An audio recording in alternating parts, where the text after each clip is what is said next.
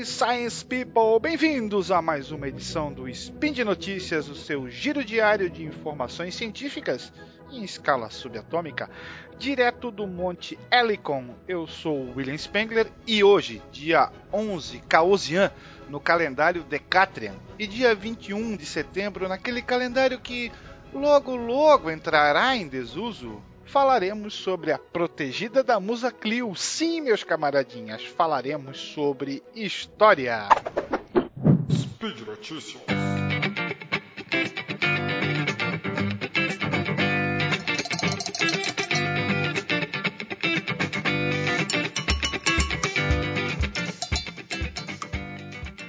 E no programa de hoje veremos coisas modernas que são realmente antigas supostas invenções recentes às vezes têm uma velha, velha tradição, até mesmo milenar em alguns casos. Que tal começarmos o nosso Drops de História comentando sobre o carro elétrico? Muita, mas muita gente acredita que o carro elétrico surgiu em 2012 com o Tesla Modelo S. Entretanto, em 1881, Charles Jantot, com a colaboração de Camille Faure, construiu o primeiro veículo elétrico na França. Era uma simples charrete com motor e uma bateria. Ora, charrete com motor, a bateria lá é considerado carro? Bom, na realidade, a década de 80 do século XIX foi fértil na aparição de inúmeras experiências no domínio dos automóveis elétricos, tanto na Europa quanto nos Estados Unidos. No Reino Unido, desenvolveu-se um núcleo bastante razoável de tentativas nesse campo. O engenheiro Thomas Parker, também aquele que foi o primeiro a criar bondes e trens elétricos em Londres, criou seu primeiro veículo elétrico, considerado o primeiro até confiável, em 1884. Em 1900, dos 4.192 automóveis fabricados nos Estados Unidos, 1.681 era a vapor, 1.575 eram elétricos e apenas 936 estavam equipados com motor a combustão que só iriam explodir ahá, ahá, ahá, 10 anos depois. Simbora para mais um velhote com cara de novinho? Vamos falar então do shopping center. Como é que algo surgido no século 20 a partir dos anos 20, os loucos anos 20, o templo do American Way, como é que isso tudo pode ser chamado de velhote, certo? Aí está de roupas de seda a molho de peixe podre, tudo era possível encontrar nos mercados de Trajano, inaugurado em Roma no ano 113. O principal edifício tinha vários andares de lojas privadas, praça de alimentação e até mesmo uma sala de teatro e concerto, o cinema, vamos dizer assim, da época. Recentemente foi encontrada uma placa de mármore com a inscrição em latim Procurator Foro Divi Traiani, o que faz com que se reforce a teoria de que os ambientes não eram tabernas e afins, mas sim salas comerciais. E se você for a Roma, meu amigo, não deixe de visitar as ruínas deste que foi o mercado de Trajano, o considerado o primeiro shopping center do mundo. É claro que no nosso Drops de História nós não poderíamos deixar de mencionar os esportes. Neymar Jr., Lionel Messi, Floyd Mayweather, LeBron James, atletas super, super pagos. Mas esse lance de atletas super pagos é coisa nova, é coisa recente, horas. Pois bem, sabe aquele parece, mas não é? Pois então, o atleta mais bem pago desde sempre é um lusitano. Ora, fácil, mole, mumuzinho de responder, só pode ser quem? Cristiano Ronaldo, certo? Não. Estamos falando de um outro lusitano chamado Caio Apuleio Diocles, um auriga de quadrigas que viveu na Roma do século II. Auriga era o piloto, vamos dizer assim, de uma carroça de corridas puxada por quatro cavalos praticamente a Fórmula 1 do mundo antigo. A quadriga é a versão mais Master Blaster da famosa biga, que era puxada somente por dois cavalos. Então, nosso amigo Caio Apuleio Diocles começou a competir aos 18 anos. Participou de 4.257 corridas e venceu 1.462.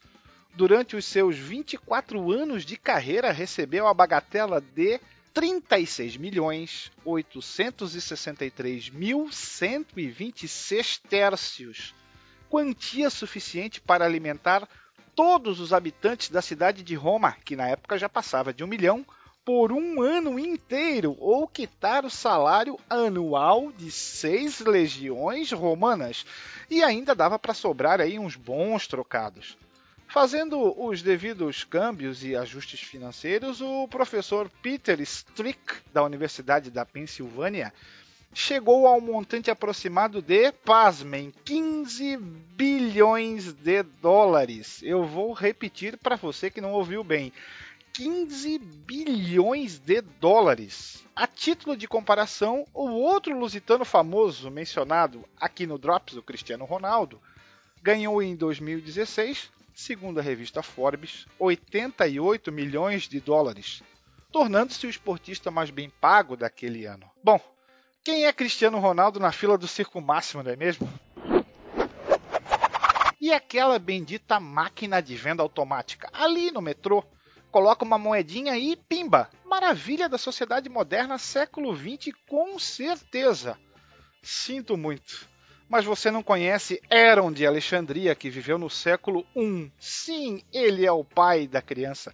Na verdade, é dele a criação também da porta automática, da eolípila, que é o avô do motor a vapor e do motor a jato, da bomba de pressão, da seringa, do teatro de robôs e de tantas outras invenções.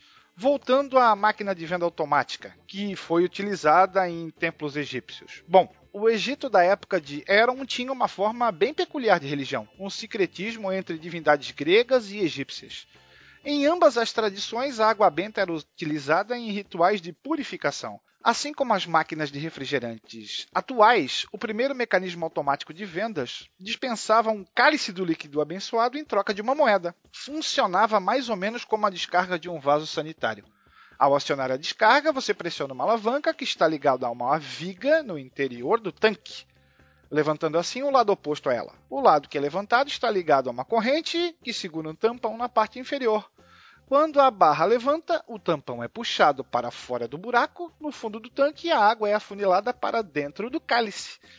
Esse movimento era feito todas as vezes que alguém colocava uma moeda no orifício determinado da máquina. Com o peso da moeda em um dos lados da bandeja, o outro levanta, liberando uma quantidade de água pré-determinada e fechando em seguida quando a moeda caía da plataforma e fechava o acesso à saída de água. Simplesmente genial! Aaron, o herói, merece um episódio só para ele do SciCast, vocês não concordam? E para finalizar com sucesso total, nós vamos falar de adivinha memes. Como assim? Como é que algo criado há 10 anos, no máximo ali com as redes sociais, pode ser tão antigo? Ah, já sei. Richard Dawkins foi quem criou, lá no finalzinho dos anos 70, tá na Wikipédia. Nananina, não. A fotografia era a grande novidade no século XIX, especialmente na era vitoriana, e as pessoas se esbaldaram. Quem vê um retrato do período vitoriano tem dificuldade de imaginar que aquela era uma época bem divertida.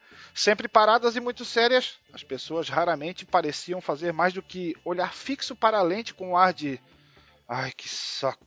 As fotos com longa exposição que exigiam disposição das pessoas em ficar paradas por muito tempo e a falta da higiene bucal podem explicar a seriedade dessas poses mas havia fotomontagens bem engraçadinhas para todos os gostos.